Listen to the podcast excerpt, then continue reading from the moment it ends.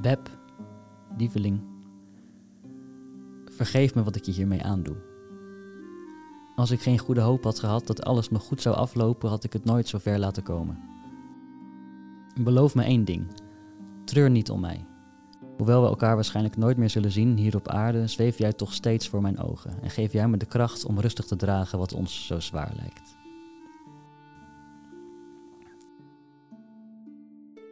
Dick Winterdijk is 26 jaar oud, heeft zich net verloofd en droomt van een leven met zijn Beppie Meijer uit Vught. Met dat geluk rennen er later een paar kinderen door hun huis.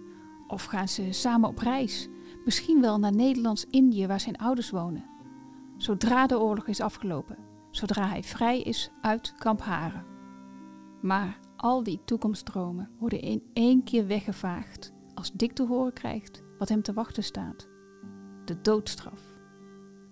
Maar verloofde Beppie laat het er niet bij zitten en zet alles in het werk om dit vonnis ongedaan te maken. Om keihard te vechten voor hun liefde, hoe onmogelijk die nu ook lijkt.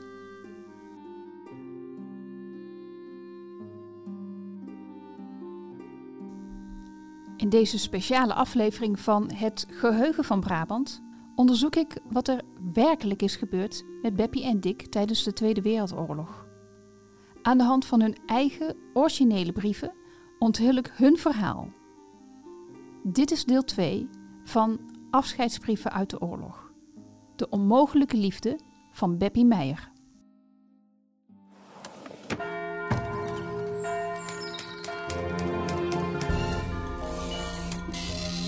Je luistert naar het geheugen van Brabant.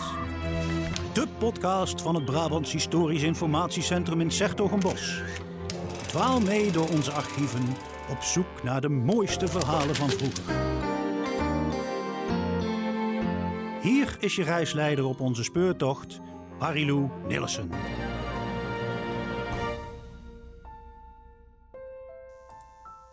Ik ben van na de oorlog en dat wil ik zo houden.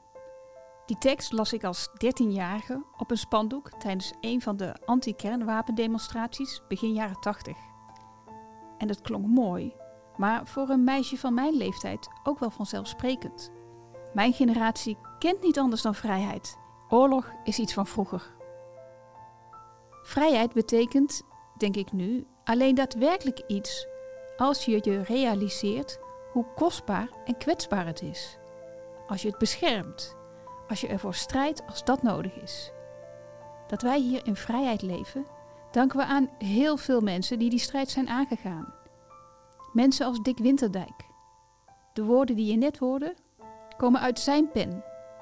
Hij schrijft zijn verloofde Beppie Meijer, net nadat hij op 23 juni 1944 vanwege spionage ter dood is veroordeeld.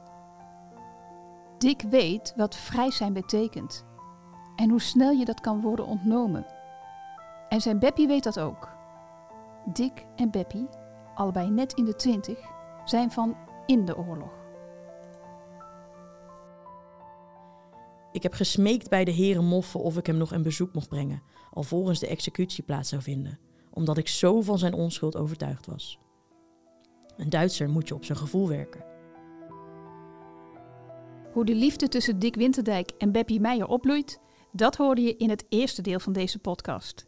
Daarin hoorde je ook hoe Dick denkt naar Engeland te kunnen ontkomen, maar in plaats daarvan rechtstreeks in de armen van de Duitsers loopt. En dat is allemaal toe te schrijven aan één man, Anton van der Waals, een van de meest beruchte landverraders. En Dick is niet de enige die in zijn val loopt.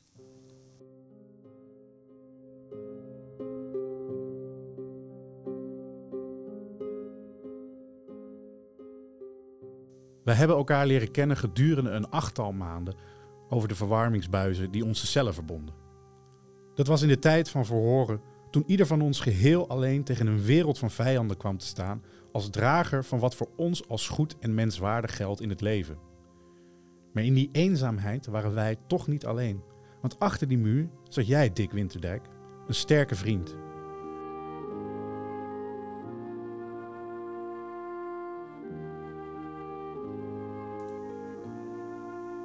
Je hoort hier de woorden van Dirk Hero Schottinghuis, een van de mannen die samen met Dick werd opgepakt, vastgezet en ter dood veroordeeld. Je zult hem vaker horen in deze podcast, want ik probeer te ontrafelen wat er met Dick gebeurt nadat het doodvonnis is uitgesproken. Want dat vonnis, dat wordt niet voltrokken. Wat er wel is gebeurd, dat onderzoek ik samen met mijn collega Paul. Paul is historicus en neemt veel oorlogsleven onder de loep. Ook nu weer, aan de hand van de documenten, brieven en foto's die we van Els ten Brink hebben ontvangen. Het, het, is ook, het is ook heel raar, want het heeft natuurlijk heel lang ook bij ons in de familie. Uh, het enthousiaste nou, relaas van Els hoorde je al in deel 1. Op een gegeven moment laat ik die Dick Winterdijk eens googelen. Ja. ja. En, en, en, nou ja, Els is een nicht van Beppie, maar heeft verder geen enkele connectie met Dick Winterdijk. Ze kent hem alleen vaag uit verhalen van vroeger. Els heeft in geen jaren meer aan Dick gedacht. Totdat ze bij het opruimen van de spullen van haar moeder de brieven van tante Beb en Dick weer tegenkomt. Althans, een deel ervan. Want een ander deel, dat blijkt honderden kilometers ver weg te worden bewaard.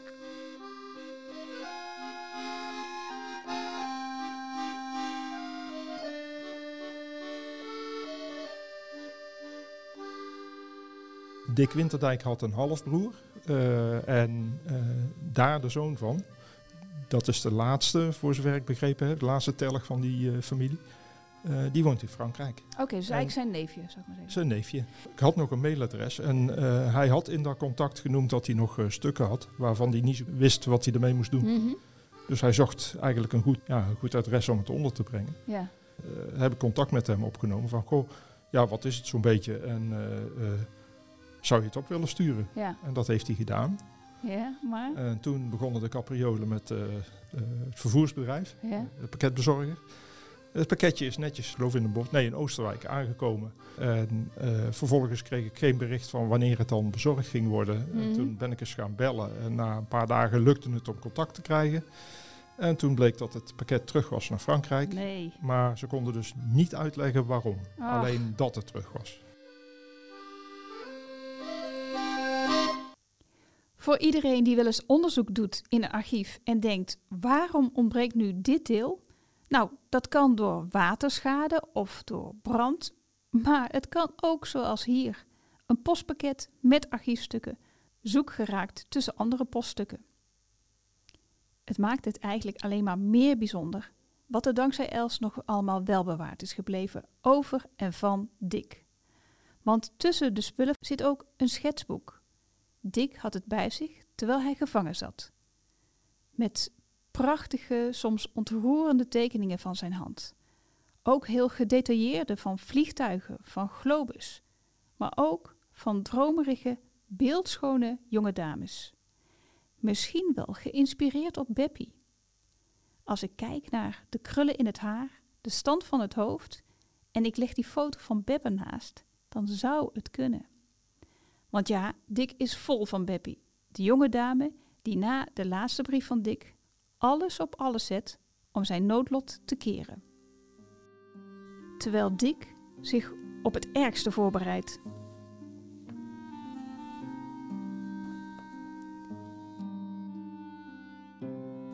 Ik voor mezelf ben erg rustig en durf onder ogen te zien wat me misschien te wachten staat. Hoewel ik natuurlijk graag nog wat had willen blijven leven, want ik ben nog zo jong en had misschien nog zoveel van het leven kunnen maken, ben ik toch niet bang voor de dood. Als den hoge macht die boven ons alle mensen staat beslist heeft dat onze aardse levenstaak beëindigd moet worden, dan hebben wij stervelingen ons daarbij neer te leggen. Ik heb naar mijn beste weten geleefd en ik hoop dat de grote rechter, als ik voor hem kom te staan, mij mijn begane fouten als mens wilt vergeven en rekening houdt met het feit dat ik geprobeerd heb om steeds van het leven te maken wat er van te maken viel. Wat jij nog voor mij kan doen, Beb, is probeer ter gelegenheid met mijn ouders, die ik in de laatste jaren van mijn alleenzijn hier boven alles heb leren waarderen en liefhebben, in contact te komen. En vertel hen wat je nog van mij weet en mijn laatste liefde voor jou. Dat zullen zij zeer appreciëren.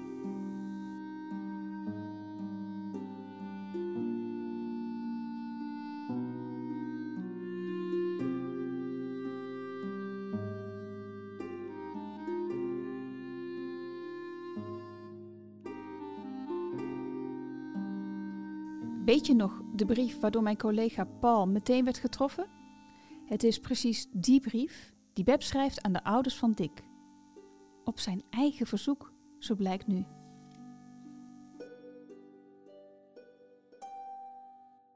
Dick was geestelijk en lichamelijk gezond. Een man die tegen het leven was opgewassen. Zelfs onder die omstandigheden hield hij zijn hoofd fier overeind. Dick liet zich nooit vertrappen, ook al stonden er honderd gewapende moffen voor hem. Hij zou nooit zijn overtuiging hebben prijsgegeven. Na lang smeken bij de Duitsers wist ik eindelijk gedaan te krijgen dat ik, ook al omdat zijn naaste verwanten in Indië verbleven, hem een bezoek mocht brengen. Dit was 30 mei 44, nadat we elkaar haast een jaar niet gezien hadden. U kunt dus wel begrijpen hoe vol spanning ik erheen ging. Ik mocht toen 40 minuten bij hem zijn. Dick wist nergens vanaf. Hij werd tussen twee gewapende moffen binnengeleid in de wachtkamer waar ik zat te wachten. Stelt u zich eens voor, die lieve goeie Dick. Wat had hij toch op zijn geweten dat hij zo bewaakt moest worden? Maar zijn gezicht, dat moment van weerzien, vergeet ik nooit meer. En zoals hij eruit zag, prima. Of hij daar pas uit het volle leven was neergezet, terwijl hij daar al haast een jaar zat. Zijn bruine snoet had hij te danken aan het voorrecht dat hij daar als sportleraar uitverkoren was en zo enige uren per dag extra in de buitenlucht kon vertoeven. Waar ik zo dankbaar voor was, omdat het zijn gezondheid zo ten goede kwam. We waren beide gelukkig en dik optimist, niet wetende dat zeer kort daarna ons geluk ineen zou storten en voorbij zou zijn. Dat was 30 mei 1944. Want in de maand die daarop volgt, terwijl de oorlog er voor de Duitsers er steeds hopelozer gaat uitzien, krijgt Dick zijn doodvonnis te horen. Vanuit Vught beschrijft Beppie aan de ouders van Dick wat zijn brief allemaal losmaakt. En drie weken later kreeg ik een brief. Een volkomen vervolg van ons weerzien. En nog een week later zijn afscheidsbrief. De ontstellende tijding dat mijn lieve schat ter dood veroordeeld was. Mijn reactie zal ik u maar niet beschrijven. Ik zou het ook niet kunnen, maar ik was radeloos.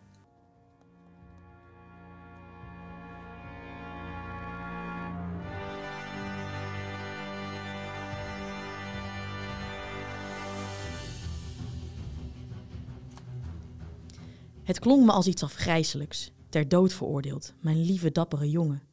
En in gedachten zag ik hem al voor me en zich alles afspelen. Maar een verzoek tot gratie was al ingediend door de veroordeelde zelf en het antwoord kon nog wel vier à zes weken op zich laten wachten. Er was dus nog hoop. De rust die uit Dick's brief sprak, een volkomen beruste, een volkomen overgave, Dick die zo graag leven wilde en nog zoveel idealen zat, dat alles was me onbegrijpelijk. Dat Beppie niet overdrijft, blijkt uit de documenten die Els aan Paul en mij heeft gegeven. Daarin zit ook een brief van Beppie's advocaat, die beschrijft hoe zij echt alles in het werk stelt om het vonnis ongedaan te krijgen. En er is een lange brief van Beppie aan de bevelhebber van de Weermacht, waarin zij zich uitgeeft als zijn bruid en smeekt om de veroordeling niet ten uitvoer te brengen. Ook de Rijkscommissar krijgt een brief van Beppie in overtuigend Duits, met iedere keer dezelfde boodschap: spaar het leven van mijn jonge Dick. Of ze ooit een antwoord heeft gekregen, durf ik niet te zeggen. Die retourbrieven zijn dan niet opgeborgen bij alle andere documenten. Maar de kans is natuurlijk ook aanzienlijk dat Bib nooit enig respons op al haar smeekbeden heeft gekregen. Hoe het Dick in die tussentijd vergaat, daarvan krijgen we wel iets mee. Want dat beschrijft Dirk Hero Schortinghuis. Een jurist, maar vooral de man die net zoals Dick gevangen zit, omdat hij ook heeft geprobeerd naar Engeland te gaan. De communicatie tussen Dick en Dirk verloopt via de verwarmingsbuizen tussen hun cellen. Maar dat weerhoudt ze niet om een ongelooflijk diep en intens contact op te bouwen.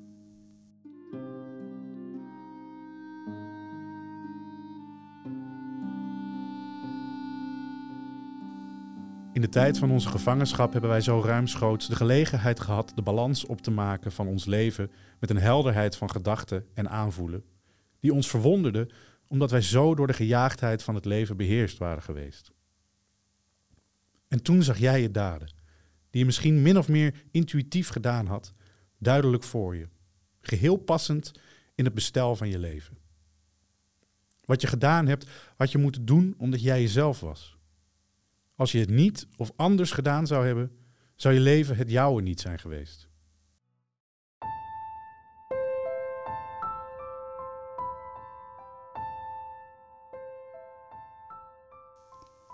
Dick blijkt met een bijna bovenmenselijke kracht zich in deze onzekere tijd staande te hebben gehouden.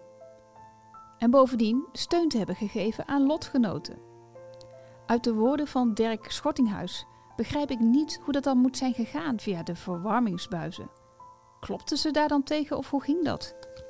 Dus ik ga het internet op en na een paar klikken stuit ik via de site boekwinkeltjes.nl op een boek Met de dood voor ogen geschreven door diezelfde Schottinghuis. En in dat boek kom ik ook Dick tegen. En de manier waarop Dick en Dirk in hun aparte cellen in Kamp Haren toch wisten te communiceren. Boven de verwarmingsbuis was een kleine ruimte overgebleven, waardoor wij precies een briefje konden stoppen. De briefjes werden gemaakt van closetpapier, oftewel velletjes krantenpapier. De witte randen werden volgeschreven met een puntje van een potlood. Een heel gevriemel om een punt van een halve centimeter tussen duim en wijsvinger te houden en er dan nog mee te schrijven, maar het ging. Ik zat op cel 68, Dick op 69.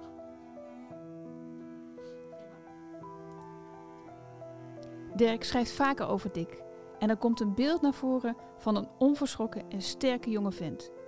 Zoals op het moment dat zowel Dirk als Dick vlak na elkaar in de val van de Duitsers lopen, na dat gewetenloze verraad door Anton van der Waals. Ik hoorde de deur opengaan, een begroeting, gestommel en geschreeuw. Even later werd een forse kerel bij me op het kamertje binnengedragen en naast me neergelegd.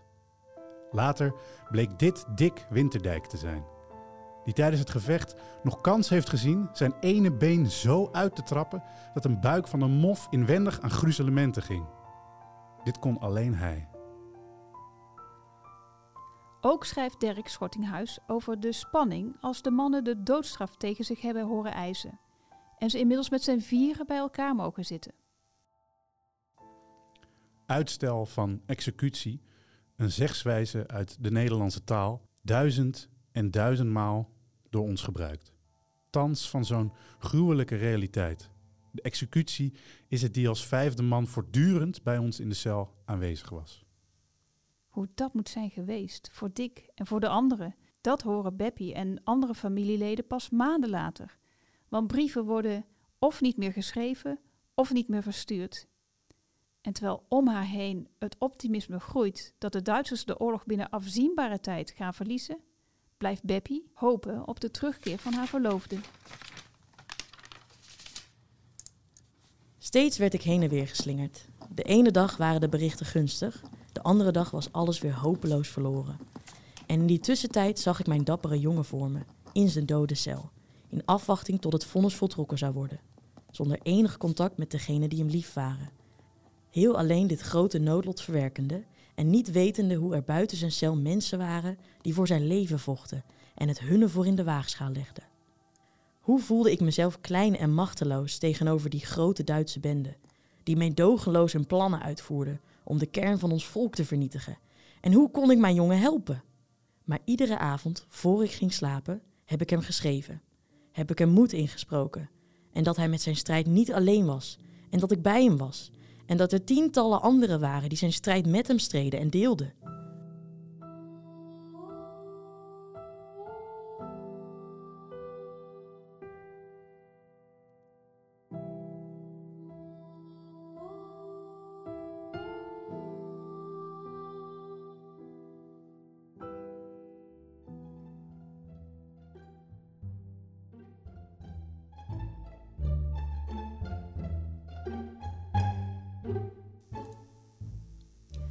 Voordat ons verhaal verder gaat, kom ik eerst even terug bij mijn collega Paul, die vanaf het eerste moment gegrepen is door deze brieven.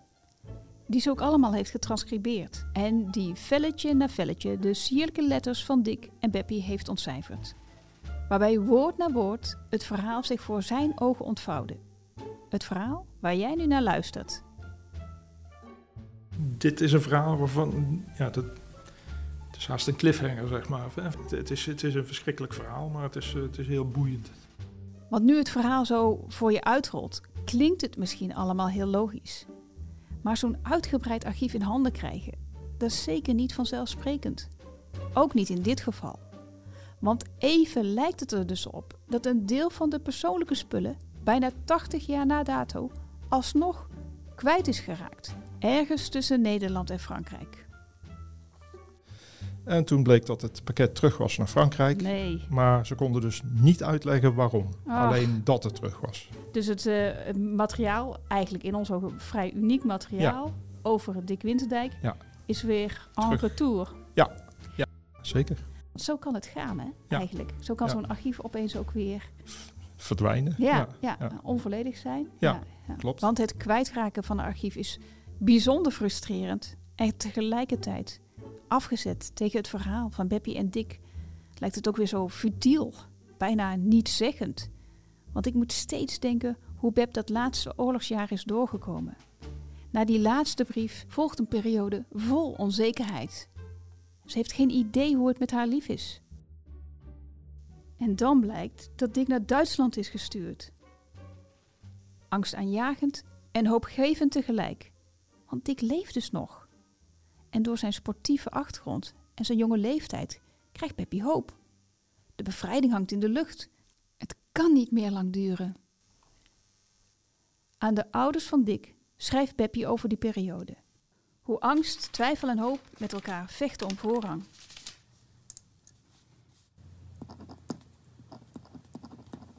Deze tijd van zweven tussen hemel en aarde heeft ongeveer een maand geduurd.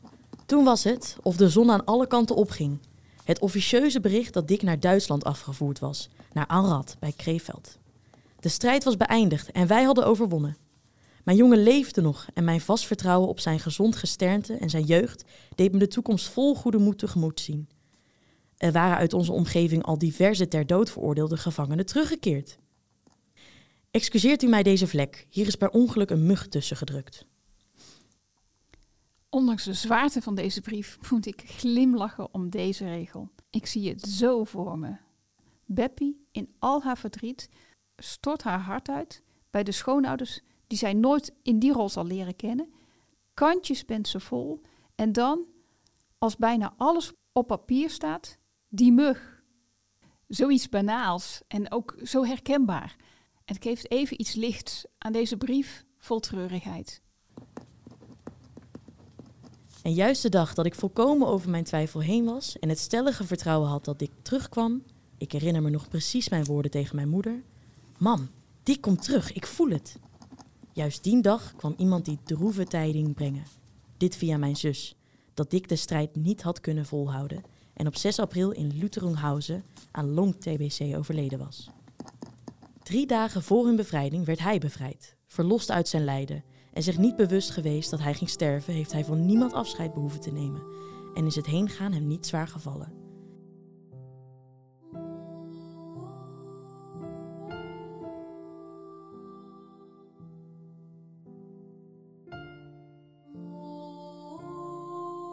Dick heeft al zoveel ontberingen doorstaan, al die maanden van gevangenschap overleefd.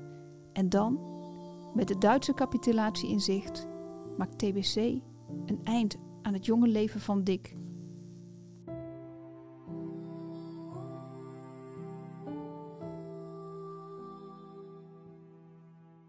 Dick is door zijn vrienden in Lutherunghausen begraven.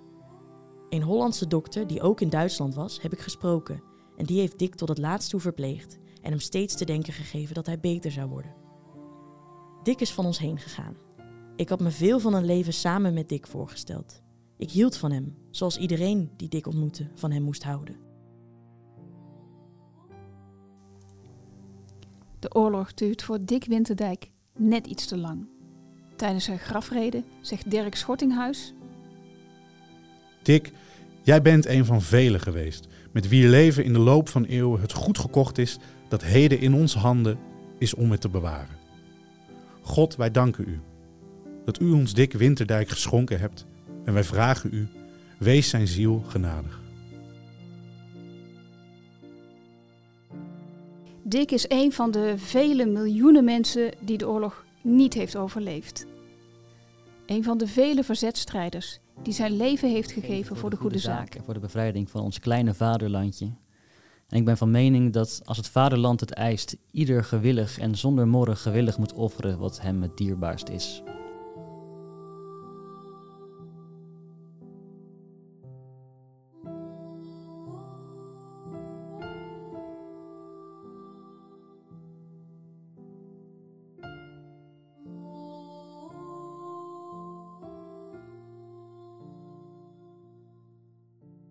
Na zijn overlijden wordt Dick eerst in Duitsland begraven en in 1951, op verzoek van zijn ouders, herbegraven op de Algemene Begraafplaats in Den Haag. Maar zijn dood is niet het laatste velletje uit zijn archief. Sterker nog, het verhaal gaat verder. Het papieren archief van Dick Winterdijk gaat gewoon door. Met aantekeningen over de rechtszaak van Anton van der Waals, de man die Dick en zijn companen heeft verraden. Via haar advocaat probeert Beppie aanwezig te zijn bij die rechtszaak.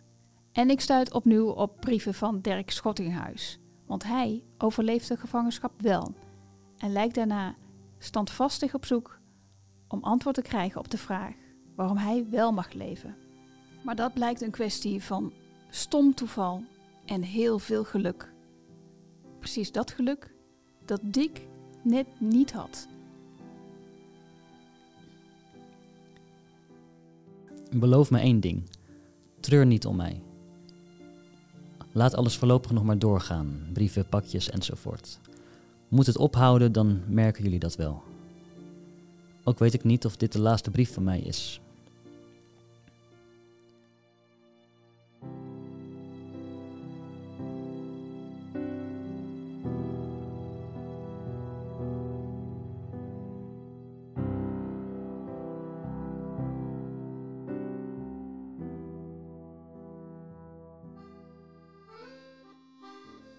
Terug naar dit jaar, 2023.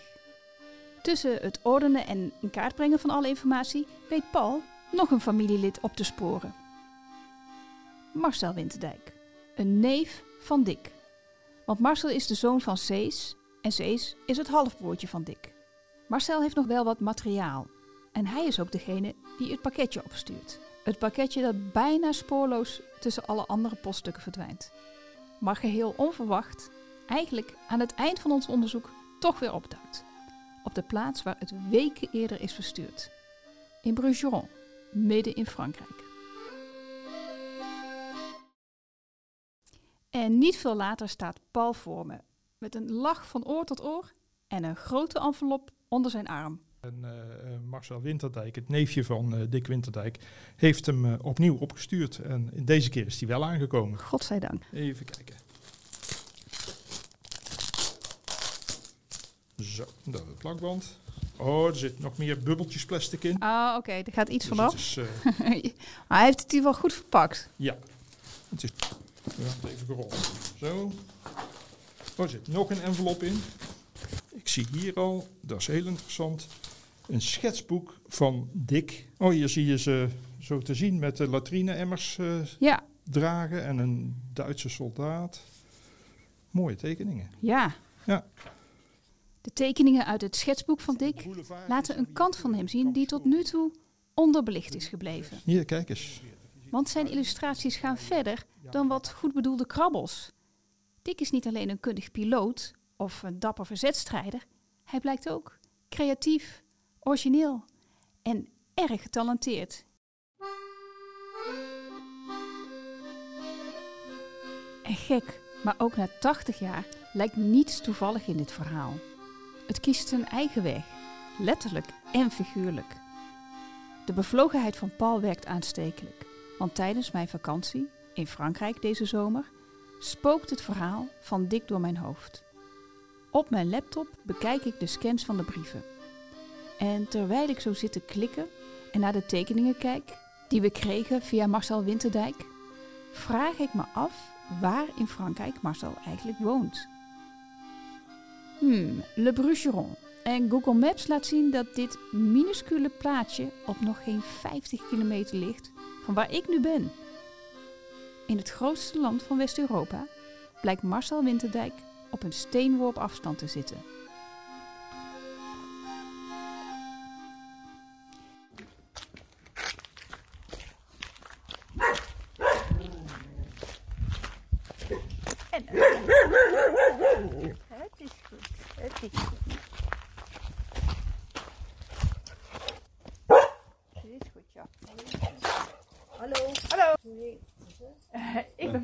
Ben, ik ben Marilou Nillissen. Ik ben van Bik, ja. Goeie reis gehad. Ja, zeker. Hartstikke mooi. Ga zitten en dan eh weer koffie. Dus, eh, maar, maar hoe zijn jullie hier verzeild geraakt? Oh, dat is, eh, mijn vader en moeder zijn met pensioen gegaan en die hebben hier toen een half uur vandaan een huis gekocht. Je hoort waarschijnlijk wel dat ik dit gesprek opneem met mijn telefoon. En je hoort dat Marcel en zijn vrouw Marion wonen in een landelijke omgeving. Met kippen en konijnen en een hond. Als ik het goed heb, dan bent u de zoon van Kees. Nee, Cees, dat is mijn vader. Ah, Oké, En Kees is opa. En Kees is de vader van Dick. Dick, ja.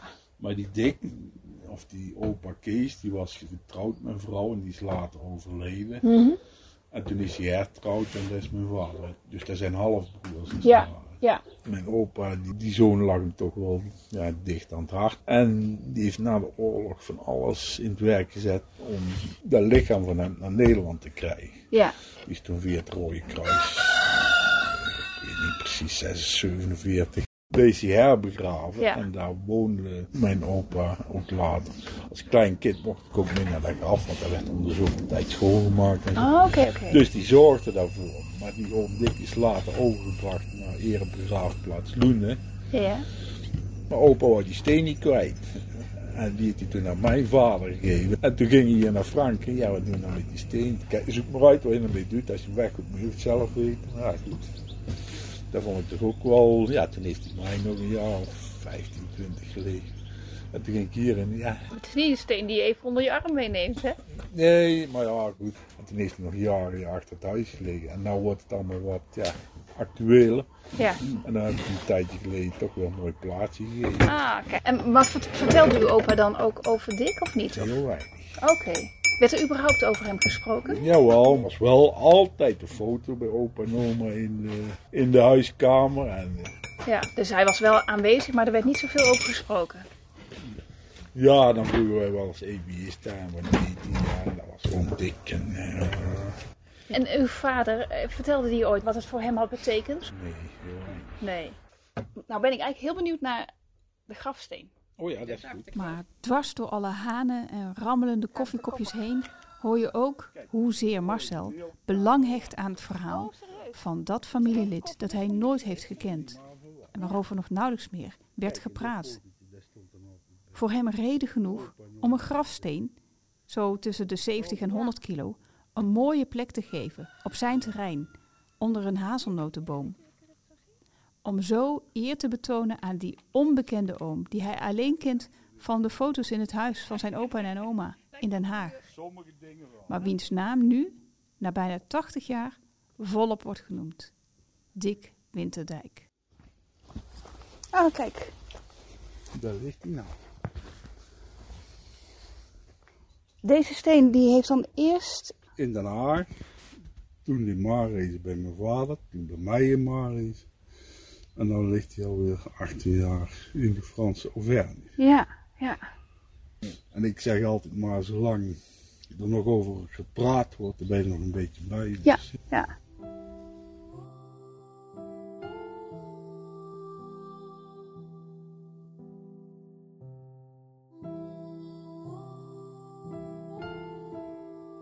Hoewel ik natuurlijk graag nog wat had willen blijven leven, want ik ben nog zo jong en had misschien nog zoveel van het leven kunnen maken, ben ik toch niet bang voor de dood.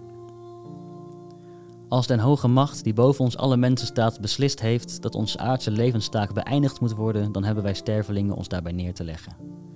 Ik heb naar mijn beste weten geleefd en ik hoop dat de grote rechter, als ik voor hem kom te staan, mij mijn begane fouten als mens wilt vergeven en rekening houdt met het feit dat ik geprobeerd heb om steeds van het leven te maken wat er van te maken viel. Ik moet erg kort zijn. Beb, lieveling, vergeef me wat ik je hiermee aandoe.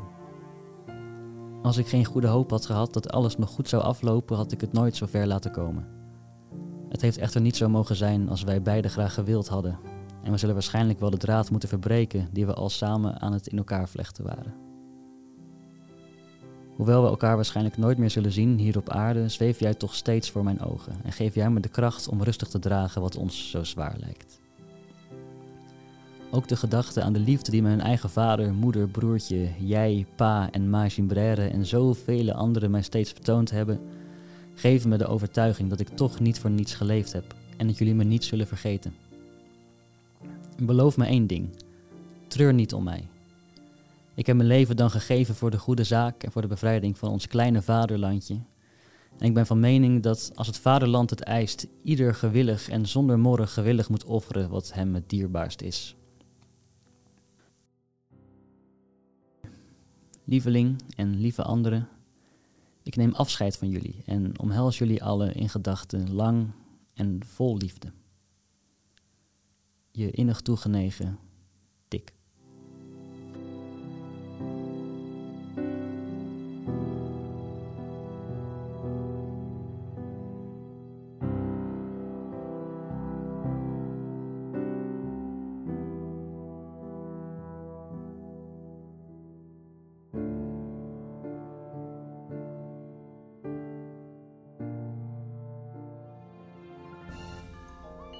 Dit was het laatste deel van Afscheidsbrieven uit de oorlog. Onze podcast over Dick Winterdijk en Beppie Meijer. We zijn zoveel mensen dankbaar voor hun bijdrage dat ik bijna niet weet waar te beginnen. Maar als eerste dan Els ten Brink, omdat zij de brieven en foto's van Dick en Beb naar ons heeft gebracht. Maar ook Marcel Winterdijk en zijn vrouw Marion voor hun warme ontvangst in Frankrijk. En Daniel van der Brink en Noah Oldering van de Koningstheateracademie in Den Bosch, die de brieven van Dick Winterdijk en Dirk Schortinghuis zo inlevend hebben verwoord. Net zoals Maxime van Loenhout dat heeft gedaan voor Beppie Meijer. En natuurlijk ook dank aan jou voor het luisteren naar deze speciale aflevering van het Geheugen van Brabant. Mocht je nou nog zelf brieven hebben van lang geleden of foto's of ander materiaal waarachter een intrigerend verhaal schuilgaat, laat het me dan weten.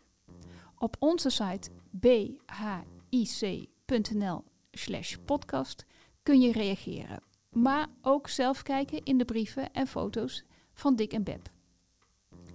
Heb ik als laatste nog een vraag aan jou. Als je deze podcast nou met interesse hebt beluisterd, zou je ons dan een review willen geven? Niet zozeer omdat wij willen horen dat hij goed is. Dat is trouwens ook niet heel erg. Maar vooral omdat de podcast dan vindbaar wordt voor andere liefhebbers. En zeg nou zelf, dit verhaal over Dick Winterdijk en zijn Beppie, dat mag toch niet zomaar verloren gaan? Alvast dank voor je moeite. Ik spreek je over twee weken weer en dan hebben we iets heel anders voor je in petto.